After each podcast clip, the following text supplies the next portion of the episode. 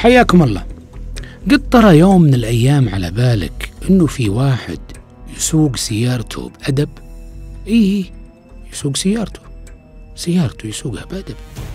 إحنا نعرف أنه في ناس موظف ممكن نعتبر أنه موظف يعمل بأدب خصوصا إذا كان يتعامل مع الجمهور. هذا الموظف اللي يشتغل بأدب إذا راجعوا عميل أو مراجع لأنه في ناس ما يحبون عميل يحسون العميل لازم يكون جاسوس. المهم ما علينا القصة. إذا راجعوا واحد وأوراقه ناقصة. ما يحتاج يرمي الملف على المكتب. أوراقك ناقصة يا الأخو يمكن أنه يقول له كلمة الأخو بس عشان يبدو أنه مؤدب أو لطيف مع أنه ما له أي علاقة باللطف. تقدر تقول له يا أخي الله يعينك ناقصك ورقة فلانية والورقة العلانية حضرها وابشر بسعادتك انبسط الرجال وانبسطت أنت وحسيت أنك وش عليلك وطلع الرجال وهو مبسوط. على كل حال مو مو بهذا موضوعنا لكن وش قصة السواقة المؤدبة؟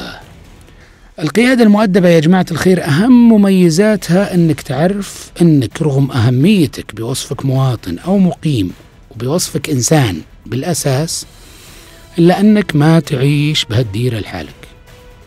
طالع يمينك. شفت كل هذول اللي واقفين بالسيارة على يمينك؟ ترى كلهم مثلك كلهم بشر. على فكرة ترى حتى اليسار بعد مو قليلين بشر مثلنا لهم حقوق مثلنا. قبل ما أحد يقول لي عسى ماشر يا أبو الشباب تكلفت يا الحبيب بقول لكم ليش معظمنا يسوق سيارته ولسان حاله يقول يا أرض تهدي ما عليك قدي أو كأننا لما نسوق نقول للناس كلهم أنا ومن بعدي الطوفان.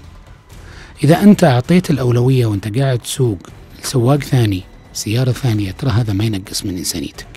وإذا سمحت سيارة غيرك أنها تتجاوز سيارتك تجاوز آمن تراك تمارس أدب بالقيادة. ترى يا جماعة علوم الرجاجيل ما هي بس بالمجالس والذبايح والفزعات تراها ممكن تصير بالسواقة. عشان كذا في سواق متواضع وسواق متربي وسواق مؤدب وطبعا في سواق ما له أي علاقة بكل هالصفات سلام عليكم